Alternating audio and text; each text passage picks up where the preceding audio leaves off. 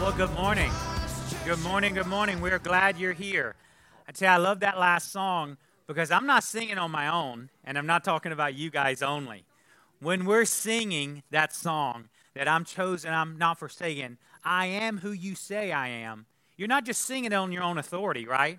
It's the Spirit of God on the inside of you that says, Amen, and that's right by the blood of Jesus, right? So you got two witnesses. You got your own mouth, and you have the Spirit of God that dwells on the inside of us that says, Oh, yes, oh, yes. I love that feeling that He's, he's uh, proclaiming amen and amen as I sing the truth. All right, well, we have one announcement, and this is what it is. Uh, this Friday, it is a family movie night. This is a great age. If you have uh, kids uh, 4, 5 to about 10, 11, if you uh, like cartoons, you can come if you're 50. I don't care.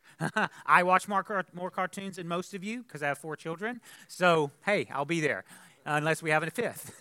Join us. oh, this is my life. August 9th, this Friday, Snacks and Movie here at the church from 6:30 to 8:30 p.m. Oh, as I said before, my wife is better at announcements than I am. Hope you're doing well. Let's honor and jump into the Word of God here. Turn your Bibles to Philemon or Philemon, however you like to pronounce it. One page in the New Testament. Swipe in your apps, whatever works. Let me ask you a question. What are the ingredients of a great relationship? And when I mean great, you can't have great apart from God. What are the ingredients to a great relationship? That may not have come as quickly to you when I said, What's the ingredients to a great gumbo? You would have said, bum, bum, bum, bum, bum, bum. No hesitation. But you got to think about it. Okay, all right, we need communication, we need this, we need this, we need that. Philemon is a prototype of no matter where the relationship is. I don't care if it's broken, if the door is closed, if it's been dysfunctional and separated for years, God is bigger than that. And He can bring unity where there's total brokenness. Let me set this up for you guys so you know. Philemon is a wealthy man who lives in the area of Colossus. He had a slave.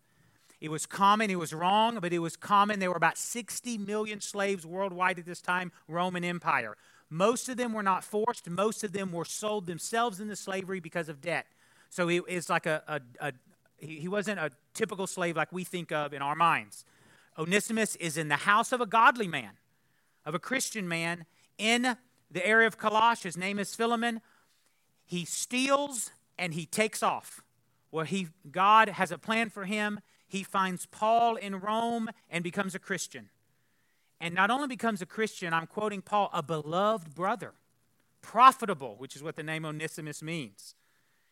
And so Paul writes a one page letter to his buddy, his friend, who he spent over a year with in Colossus, Philemon. And he says, Listen, I'm going to send this letter and I'm going to send my heart with you. I want you to forgive him. I want you to mend this relationship because he's a brother in Christ now. And that, that surpasses, that trumps everything else. So this is where we are. So Philemon is a book about a person, it's about a family, and it's also about a runaway slave, Onesimus. So we're going to study this. This is part two. We're going to study this for a few weeks. So let's read Philemon 1 through 7, but I kind of had to give that back history. Let me give you one mother scripture to understand. You know, we read these books and we're like, okay, how does it connect with the Bible? Well, Onesimus is somewhere else in the Bible. He's from the area of Colossus, and he's mentioned right here. We find him in Colossians 4 7. The prison epistles, Paul wrote five books while he was under house arrest in Rome. He's going to send one of them, Philemon, with someone else with this book. So listen to this. He's mentioned right here, Colossians 4 7. Tychicus, a beloved brother, faithful minister, and fellow servant in the Lord, he will tell you all the news about me. So he's bringing this letter, the Colossians letter, to them, plus he has Onesimus with him. I'm sending him to you for this very purpose, that he, that he may know your circumstances and comfort your hearts with who? There he is right there. This is in the same general area. It's like one is from Carencro and one is from Youngsville. Like that. Does that put it in context? Mesha? with Onesimus, a faithful and beloved brother who is one of you. A faithful and beloved brother who's one of you. So we see how their lives interact. not just about this one book, but their lives are connected in many ways. And I will say that is the healthy model. Amen? It's not just one connection we have with the church over here, there's multiple connections in the kingdom of God. All right, so here we are in Philemon. Let's read 1 through 7.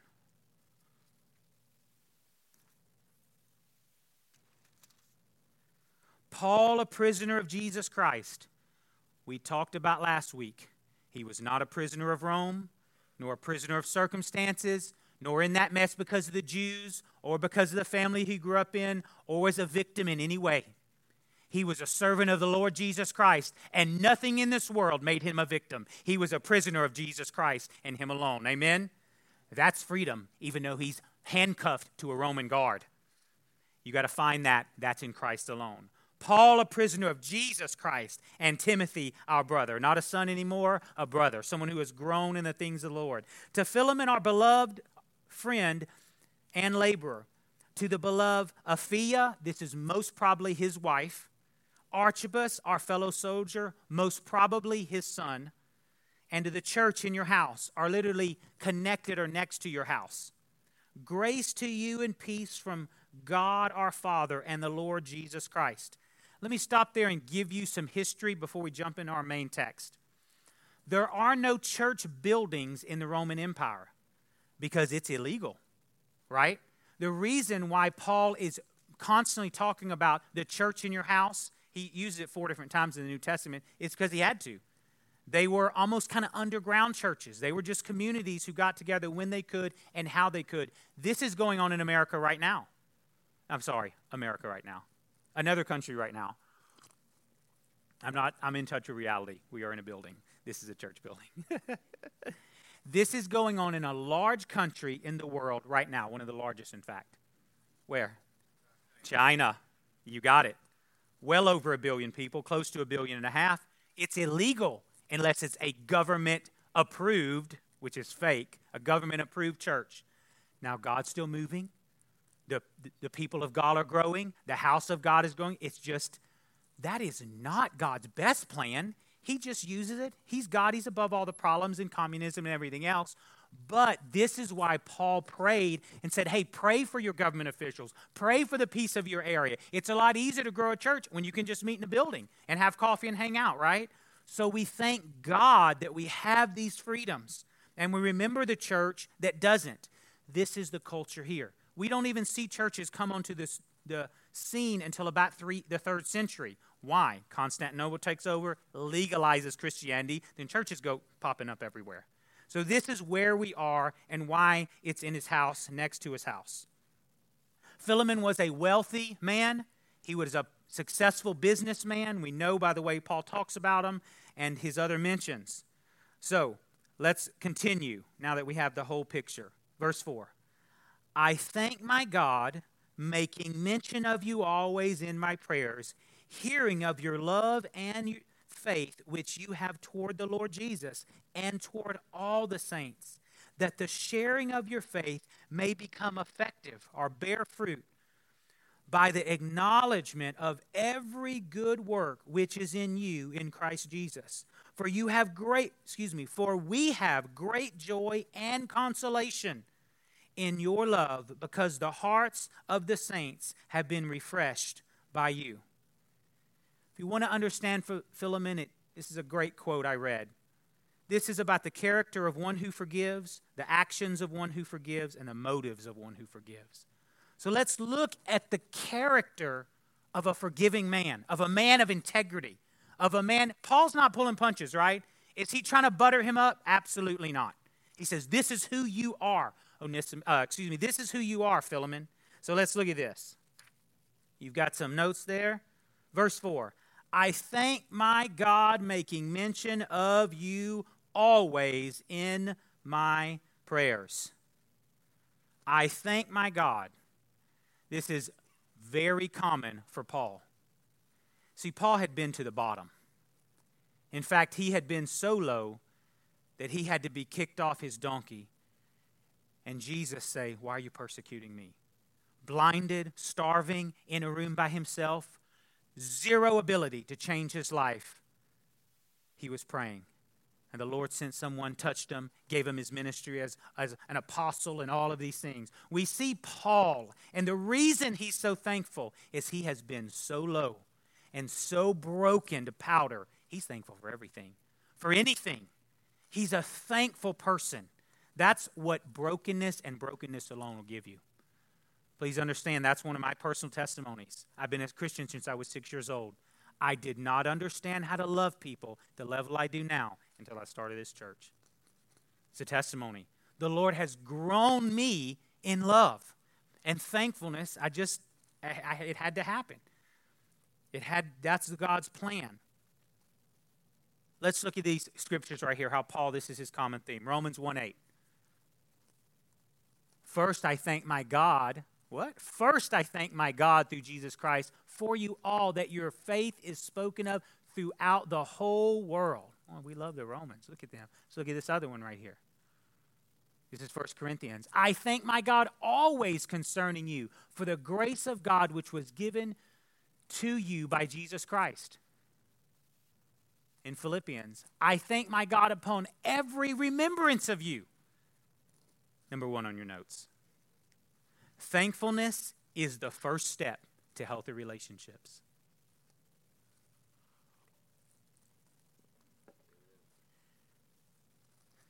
There is no second step without thankfulness, right? I mean, y'all know this.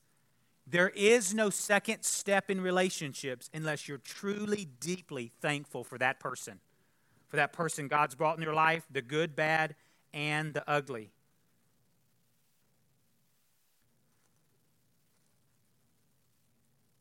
If you think about all your relationships you have, some super healthy, some not as healthy, you think about your level of thankfulness for them, it will, if you increase that, it will increase the next steps in your relationship to be closer. It will change the relationship you have with them. Let's go to 2 Timothy. I want to show you a scripture. 2 Timothy chapter 3. But know this that in the last days, perilous times will come. This is talking about the spirit of the Antichrist, and I got to be careful not get on a limb on, way too far out on a limb. Okay, the spirit of the Antichrist, you have the devil himself, who is the, the spirit of the Antichrist, everything opposite Christ is. Then you have this attitude or culture in a society, wherever it is, it existed uh, some in Timothy's time, that is like this also. And here's a description of it. For men will be lovers of themselves lovers of money, boastful, proud, blasphemers, disobedient to parents, unthankful, unholy, unloving, unforgiving, slanderers, without self control, brutals, despising what is good. That is the, the culture of the Antichrist. Yesterday, your phones all blew up like mine about El Paso. Lord, oh God, be with them, help them. Above all, that they would know Jesus the Savior of the world, right? They live to be a 100 and they know not Christ. They have nothing. That's what Jesus said. So I just, you know, the reason I don't, we don't pray as a group about all the different events that are going on in our culture and our world is because literally I would stand up here and do that almost every week, wouldn't I? We, we would. Because, Second Timothy, you see it fulfilled, and that affects every part of our lives. You can tell that it's the culture of of almost an antichrist, like, I have no sanctity for human life. That's what that person did. Zero comprehension of the sanctity of human life. Thankfulness is the first step. We as Christians are going to be lights when we're thankful. Amen? We're going to be thankful for people, for relationships, and we'll shine like a city on a hill. Let's keep looking here. Verse 5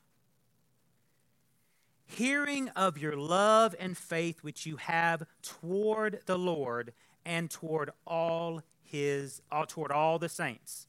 Hearing of your love and faith which you have toward the Lord. This is a man who has a true relationship with Jesus Christ.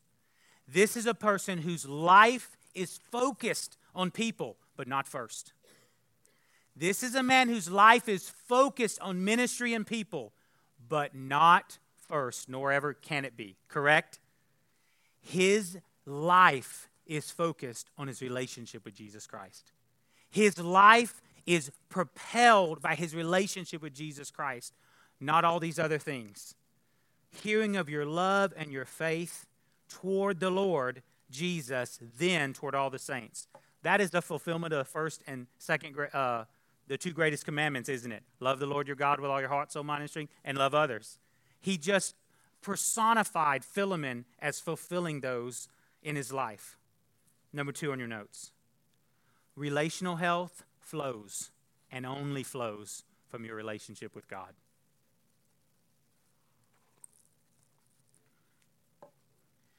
We cannot have healthy relationships until our hearts are right with the Lord, right? We're sinners, we're lost. He has to fix us. We don't we can't even love people unconditionally without him. We receive it from him and then we can have healthy relationships. The reason culture is the way it is is not because there's not enough self help books. It's not because of all those issues. What's the issue? A departure and a stepping away from God, who is the giver of all good gifts, and that's why relationships suffer. According to James 1, look at this, James 1:16. Do not be deceived, my beloved brethren. Every good gift and every perfect gift is from above and comes down from the Father of lights, in whom there is no variation or shadow of turning. Everything that's good, everything that you love, if you have a good, pure relationship, it comes from Him. It must come from Him. Of His own will, He brought us forth by the word of truth that we might be a kind of first fruits of His creatures. You know, if we have the Lord in our relationships, like Paul had confidence with Philemon, you can deal with anything. Anything is possible. Anything is possible. I could not think of an illustration for this, so I found something crazy that y'all would always remember. Let's look at this.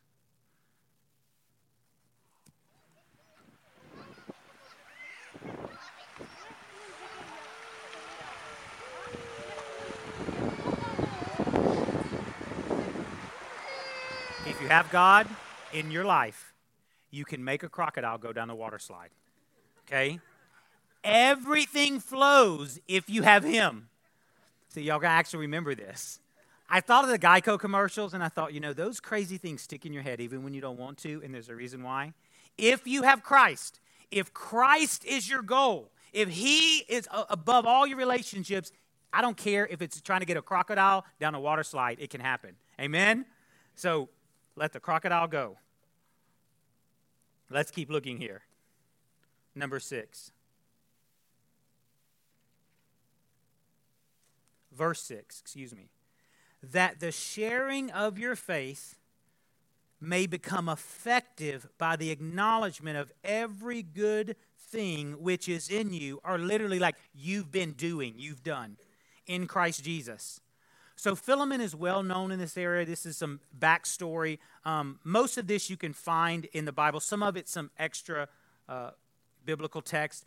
Philemon was wealthy. He had built a house, and then often they would just add to their house, add to their house. So all the historical accounts is that the house, the the church was connected to it, right next to it, and that he was a big philanthropist and that he supplied the needs of all the church, of all his, of the church. I mean, he he funded it. He did everything he could do in the ministry. His son is a fellow soldier. Paul only used that term when he was talking about someone in full time ministry. It seems to be his son is running the church, a fellow soldier. That's the term Paul used. So the picture here is he has consistently served, led, given of himself, given of his talents as a, as a successful businessman, and all of that, Paul is saying, I tell you what, Philemon, you have just been consistent, godly, day by day, line upon line, verse upon verse, serving God, serving your family. His wife is mentioned and his son. That's actually uncommon. The reason his wife is mentioned is because in that day and age, the lady ran the house, which is good. That's I don't want to run my house. My wife's much better at it. She ran the house. So, guess who would have been over Onesimus? Her. It's quite possible. Guess who stole? It may have been her stuff, could have been her jewelry, whatever. So, it was deeply personal. But the picture is look at this his whole family is loving God, loving the local church, and serving in ministry. So he's been very successful in this. How has he done all this? Number three on your notes. Influence is established by consistent actions. Why has he become such an influential person? Consistent actions. He's not even the speaker, it seems. His son is. But his actions, his attitude, he has a good name. And, he, and the ministry, the gospel is going forth, and Paul's saying, Look, I know how hard you've been working. And what I'm praying is that all of that hard work is going to translate in one thing to the glory and praise of God. And people are going to begin to, to see, you're going to begin to see the fruit of that ministry and that hard work. Look what Proverbs 22 says right here. Proverbs 22. A good name is to be chosen rather than great riches, loving favor rather than silver or gold. Does that sound like our man? That's the guy we're talking about. That is our guy. I did youth ministry for years and years, y'all know that, when I was young. And because we did all of these camps all the time, we'd go to, you know, weekend retreats or all this. You go into all these different places, well, they get to know you, right? They get to know you as a leader, the camp does. They get to know the church name, right? And they get to know that group of kids. And now I'm going to tell you, I've talked to some of the camp, the camp guys. I say, hey, guys, you know, tell me about this group. They're like, I'm sorry, that group can't come back anymore. Not our group. He's telling me a story. I'm like, this happened. They tried to blow up the cabin and they all snuck out. I'm like, oh man, you got a rough job. I thought I had a rough job. So I learned early on to put the fear of God in those kids, least the name of the church I was working at, and that youth pastor who doesn't have any control over his kids and they run amok in the mountains or wherever I was. So what I would do is, um, especially my, you know, my last tenure was a big group, you know, 100 kids, 120 kids at camp. I'd bring them all together all in the foyer of the church. I'd stand up on the welcome center. I say, All right, kids, we're going to camp. It's going to be a blast. We're going to have fun. We're going to encounter God, all of that. They're all excited. I said, But you got to tell me the three people you represent. And so the new kids at camp are looking like, What is he talking about? But the kids that had been there before, they said, Oh, I know, I know, I know, I know. Who do you represent?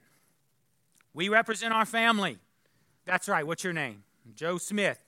The Smiths are going to have a good name or a bad one. Yes, sir, they're going to have a good name or a bad one. Who else do you represent? We represent this church. You are Victory Church this week. Victory Church is not going to do anything bad. They're not going to do anything dumb, right? Every once in a while they still did, but we had grace. Who else do you represent? God. We represent God. They and I'd make them all repeat it. Just over. And by the by the end, I didn't care. I was drill sergeant. Repeat it. Come on. One, two. Who is it? It's our family. It's this church. It's God. They knew it. They knew it. They knew it. Why? Because I knew that if we were going to have influence, we had to have consistent behavior. Amen? And Philemon had built this life on consistent behavior. And that's what we want. That's healthy relationships. That's how we have influence in our culture in our culture, in your home, in your work, that's the way we do it. All right, let's keep looking here. Our last one, verse 7. For we have great joy and consolation in your love because the hearts of the saints have been refreshed by you, brother. I love Paul's great. His, I'm going to tell you, Philemon, what you have done, not only for your little group, but what's going on outside of that. The reason we also know that he was such a giving person is because he gave to other churches also. That's just the way he was. For we have great joy and consolation in your love because the hearts of the saints have been refreshed. I want to show you a scripture in 2 Corinthians 9 10 through 12. 2 Corinthians 9 10 through 12. Look at this. Now may he who supplies seed to the sower and bread for food supply and multiply the seed you have sown and increase the fruits of your righteousness. Why and for what purpose? While you are enriched in everything for all liberality, which causes what? Which causes what?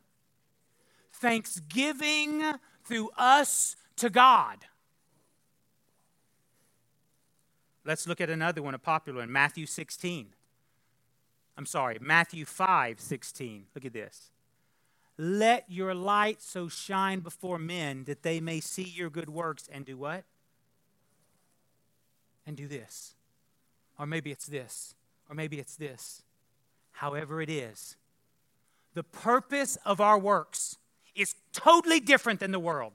It has a totally different desire, outcome. We want something totally different for all of our works. Every bit of ministry, every bit of missions, everything we do has a totally different purpose than the world. You have to understand that and get that deep into your heart because it'll keep you right whether the world thanks you or whether they don't. The purpose of, uh, of everything we do, of everything Philemon did, number four on your notes, on your notes. Worship is the goal for our relationships. Everything we do is so others will worship the King of Kings and Lord of Lords. That's why we do this. It's the goal, it's everything we want. We don't need accolades, we don't care about that. It doesn't matter. What we want is the King of Kings to be lifted up and the Lord of Lords to be praised. Amen? That is what we want. He's ready. You want to come lead a song? You're ready, man. He's so excited. He's like, I got to start worship right now.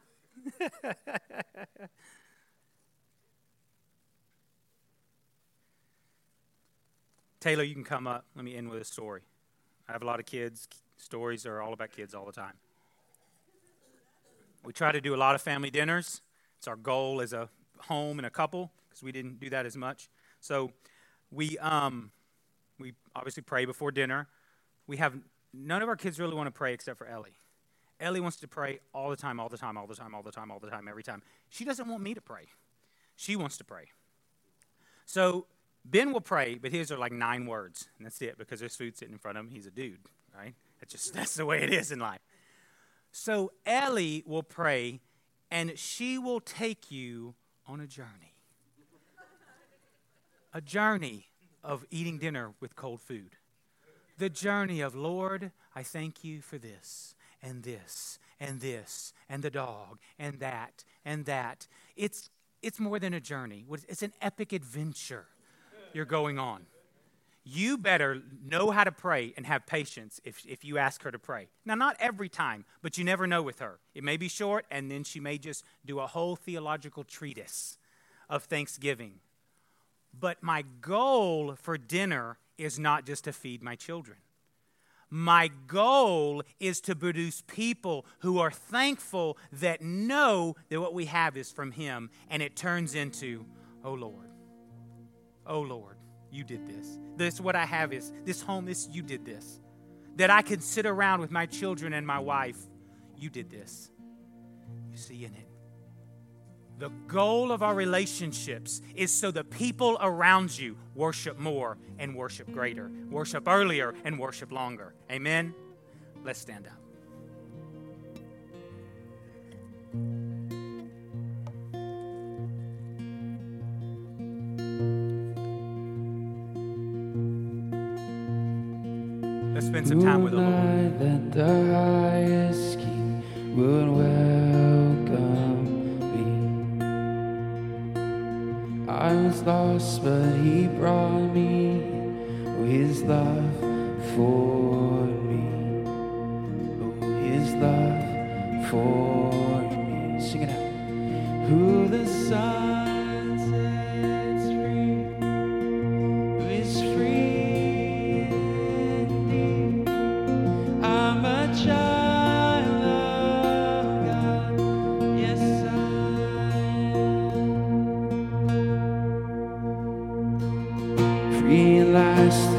Has ransom, His grace runs deep.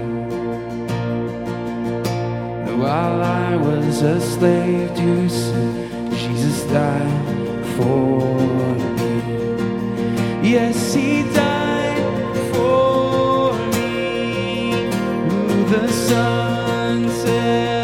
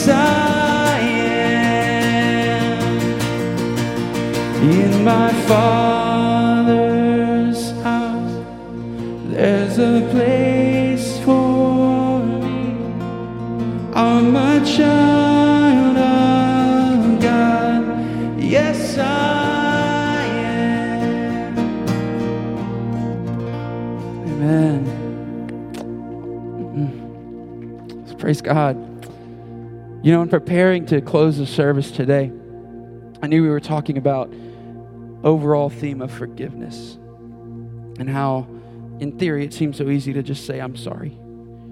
Forgiveness is so much deeper than that. And as i was praying okay lord how do we want to close out today? Um, i just felt like i needed to dive deep into what forgiveness is. Because we talked about identity with this song and I know in my life, whenever whenever I have an identity crisis, whenever my identity is in things that break and I can't afford them, whenever my identity is in my own strength, which I have very little, when it's in screaming kids around the house, it's just chaos. But it's also easy for me to have an unforgiving heart whenever I'm in that chaos mode. I'm quick to anger and quick to speak. And what does the word say? He's slow to speak, quick to listen. So I was going back in some notes about a class I took in worship school a few years ago on forgiveness. And I want to leave this right here today and leave this as a charge. Because I used to think I didn't have a forgiveness problem. then God got a hold of me and said, You do. So I want everybody to listen to this. Forgiveness is not denying sin against you. It's not a warm, fuzzy feeling or saying, I'm sorry. What forgiveness is, is making a choice and willfully acting on that choice, and it's canceling a debt that is owed to us. And that goes right into Ephesians 4, verse 32. It says, Be kind and compassionate to one another, forgiving each other just as Christ has forgiven you. And I've learned that the, the shower of blessings that God has in our life, when I have an unforgiving heart, when my identity is messed up, I bottle that, that pipeline up. Because our blessings come from Christ, are in Christ. So I just want to challenge you today a quote that has helped me from the day I heard it a few years ago in school. Harboring unforgiveness is like drinking poison and hoping for the other person to die. I'll say that again. Harboring forgiveness is like drinking poison and hoping for the other person to die. Guys, forgiveness is not for the other party, it's for us. And who are we to harbor unforgiveness? Because I know for me, Christ has forgiven me from a multitude of sins, and He cast them as far as the east is from the west. Amen? Father, we love you. We praise you, Lord. Thank you. Lord, for, for seasons of healing, for seasons of newness and beginnings in relationships, God, in my own life, with my own spouse, with my own children, with my, my father, with my friends, Lord. Lord, start here. Lord, I pray that this church, Father, that we become a healthy church full of healthy relationships, both in this building and out of this building, because it is our job to go seek and save those that are lost. Lord, if we harbor those unforgiveness in our life, Lord, that will hinder us, Lord. Lord, break our hearts for what breaks yours, God. Lord, as we go this week our separate ways, God, teach us, Lord, grow us, and help us to never forget that we can only love because you loved us first and because you gave us grace on top of grace on top of grace. For it's in your son's name we pray. Amen. Amen, guys. What an awesome time of worship. Go with God and have a fantastic week.